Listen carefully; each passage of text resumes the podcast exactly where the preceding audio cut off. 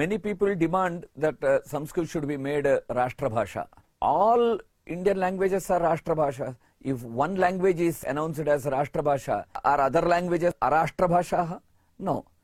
Second aspect, national animal is tiger, national bird, like symbolic is not necessary for Sanskrit. Sanskrit should become a part of our day-to-day life.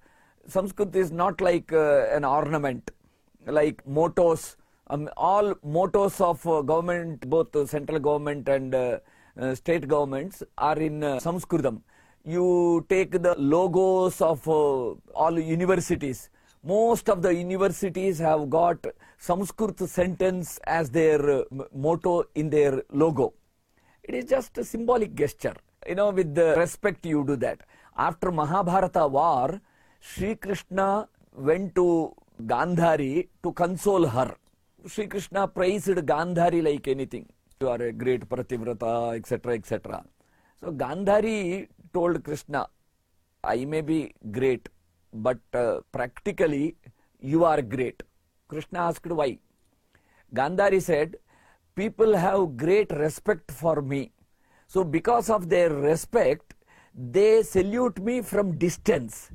But you are loved by everybody. Because of love, you are embraced by everyone. So I want love, not respect, Gandhari said. In the same way, people respect Saṃskṛtam. So when there is respect, you worship from distance.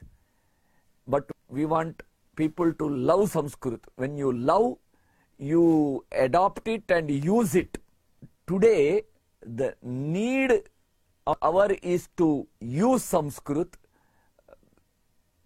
Sanskrit needs our positive action to do something for Saṃskṛtam, to use Saṃskṛtam, to teach Saṃskṛtam, to spread the Saṃskṛtam, to bring Sanskrit back to everyday life, to bring Sanskrit to my home, to bring Sanskrit to my classroom, to bring Sanskrit to my office.